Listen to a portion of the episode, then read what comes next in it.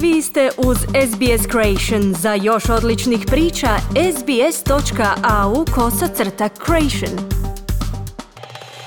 Obje naše sugovornice rade puno radno vrijeme i njihova radna mjesta nisu bila među onima koja su zatvorena zbog koronavirusa, ali radni dan im sada izgleda drugačije.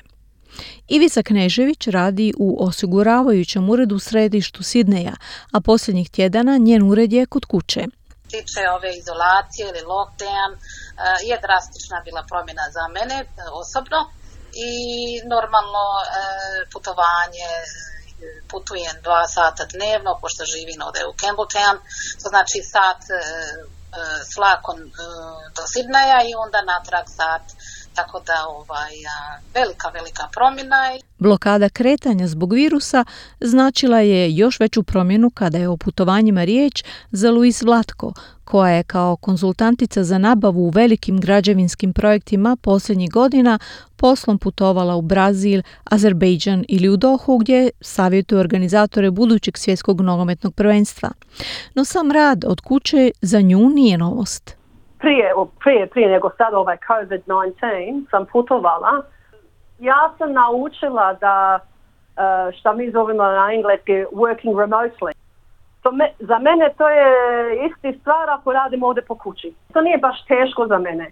Little bit, malo više komplikacije, ali imamo Skype, imamo Whatsapp, imamo uh, FaceTime, možemo u, u kontakt. Iako je moguće raditi i od kuće, Ivica napominje da joj nedostaje rad u uredu. Najviše mi normalno nedostaje ta socijalna interakcija sa kolegama. E, iako mi recimo u zadnjih mjesec dana imamo ove, to već možda ste čuli od drugih, imamo ovi kao ovi web meetings preko telefona i tako da stojimo u kontaktu, ono, e, verbalno smo u kontaktu, ali mi nedostaje ono, ta, to slobodno kretanje po uredu i onda malo šala i ta interakcija ovaj, e, socijalna.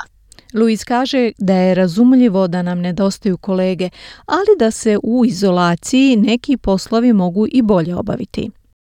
Mi svi volimo da budemo u kontakt skupa sa, sa kolegima. To, to, mi smo taki ka građani, ka, ljudi su taki, they're social animals, šta ja zovem.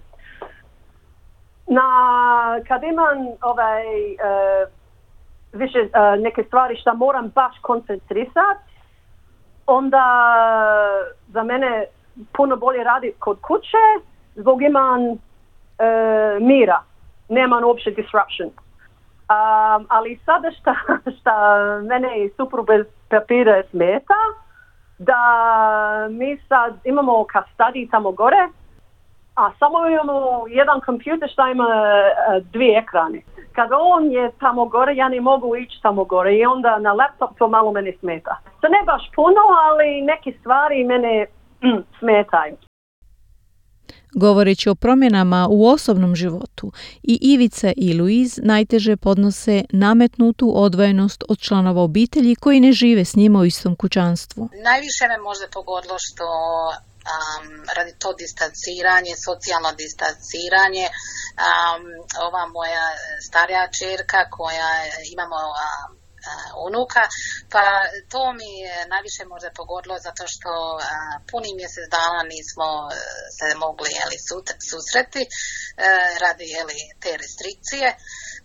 Najviše mi to nedostaje. Za Luiz najteža je bila odvojenost od majke teško mi je da ne mogu ići uh, da vidim mamu. Min tata je um, umro prošlu godinu odmah prije Božića, a hvala Bogu da on ne, ovo nije doživio, a hvala Bogu da nije tu za ovo. Uh, za prijateljice, uh, za prijatelji, again, imam, imam mobitel, imam Whatsapp, ako želim razgovarati ne, nekome, nema problema, ali teško mi je da ne mogu se naći za kavu, da ba, baš budem, budem skupa sa ljudima. Od danas će i Luiz Ivica moći vidjeti one koji su im najviše nedostajali, jer je vlada Novog Južnog Velsa najavila da će od danas petka do dvije odrasle osobe i djeca moći posjetiti članove drugog kućanstva. No većina ograničenja i dalje ostaje na snazi.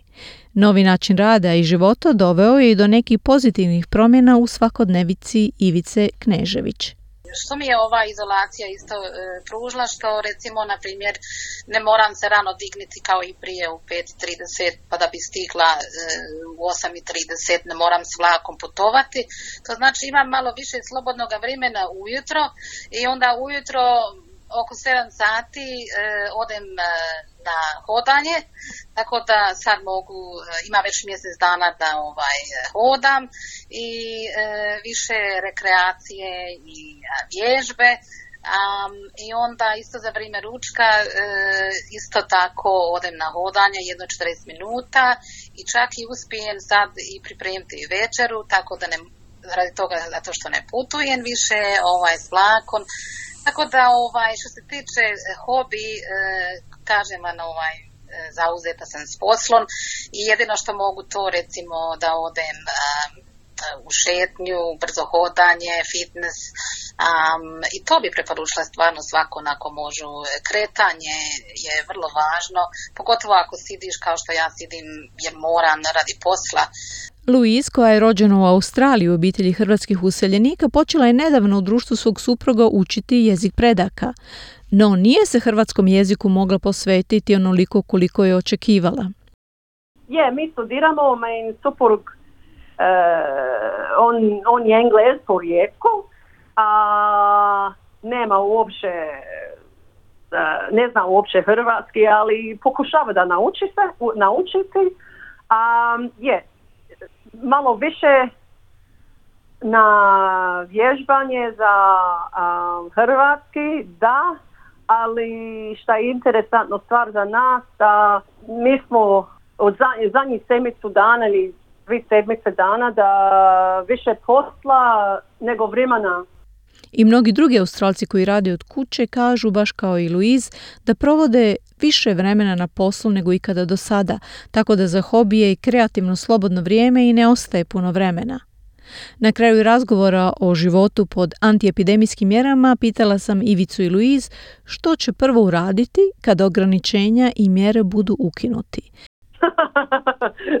Kupit ću pivu u pub.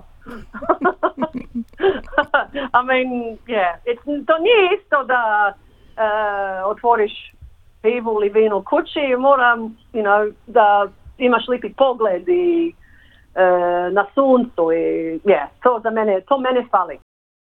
Bio je to odgovor Luiz Vlatko na pitanje što će prvo uraditi kada se ograničenja ukinu, a i Ivica Knežević ima slične želje. Možda ovo zvuči malo e, smišno, ali stvarno mi nedostaje ovako čiranje po shopping e, centru, što sam se navikla recimo za vrijeme svoje pauze, a, kad sam na normalnoj situaciji u gradu dok, dok sam na poslu. Ja mislim da bi e, to bi mi bio guš i onda da sidem u kafić, da popijem moj najdraži cappuccino, što isto to mi fali a, zato što mi dnevni raspored je drugčiji, nemam kafića ovdje blizu i tako. Ja mislim da mi to bija jedan veliki gušt da, da mogu to sebi priuštiti ovaj, e, da sam slobodna i inako da prosmatram narod kako prolazi i, i takve stvari. Želite čuti još ovakvih tema? Slušajte nas na Apple Podcast, Google Podcast, Spotify ili gdje god vi nalazite podcaste.